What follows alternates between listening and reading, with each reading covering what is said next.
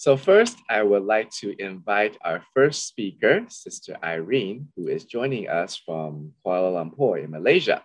Sister Irene came to know Tzu Chi through an entrepreneur camp in 2013, and through the connection of helping other people, she has vowed to pass on the Dharma.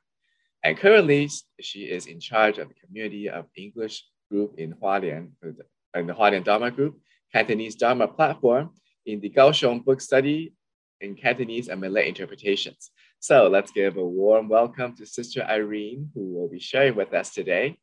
Sister Irene, hi. Hi, uh, Ganon, uh, Brother Jack, and uh, first of all, uh, good morning, good afternoon, good evening to all Dharma family uh, across the globe. Uh, I'm Irene, yeah, and uh, first of all, I really must express my gratefulness to Brother Joshua for inviting and encouraging me to share.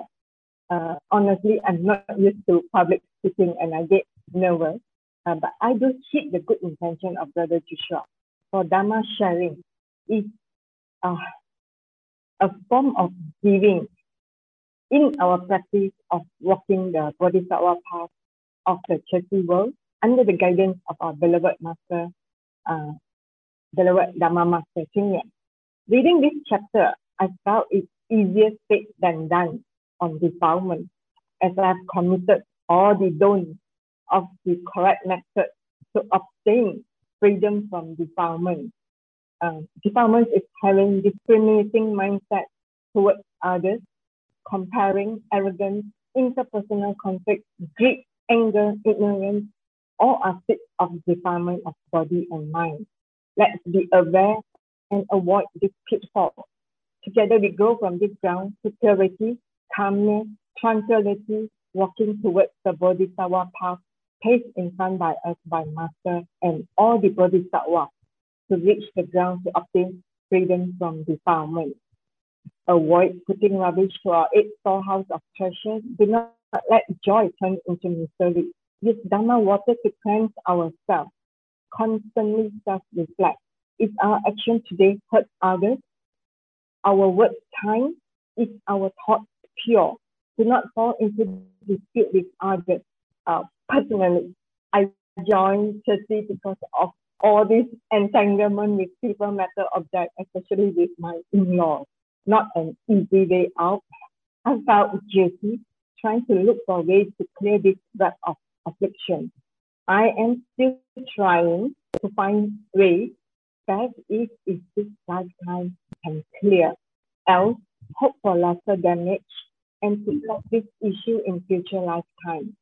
I'm grateful I have found peace of mind from my emotional state since I joined KP. Listening to Dharma expounded by Shangren helps me understand the scary law of karma. Whatever happening now is actually the effect of the causes planted earlier in our life be it in beginner's time, beginningless time, or even this lifetime. Karma never forgets an address. Accept our life becoming the possible wrongdoings, the blueprint we have brought forward to this lifetime.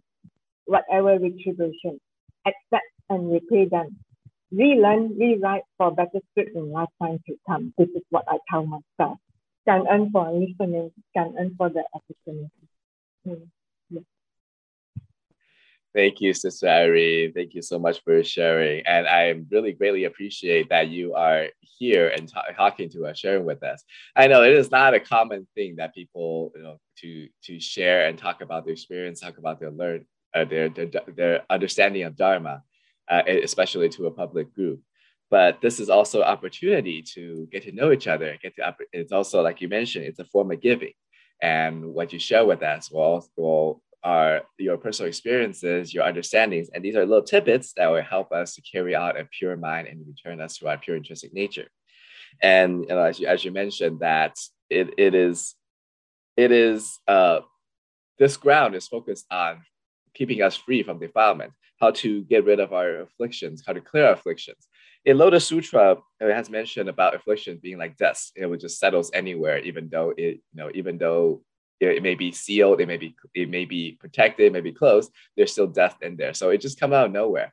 How do we uh, how do we constantly cleanse ourselves with Dharma so that we'll get rid of this afflictions?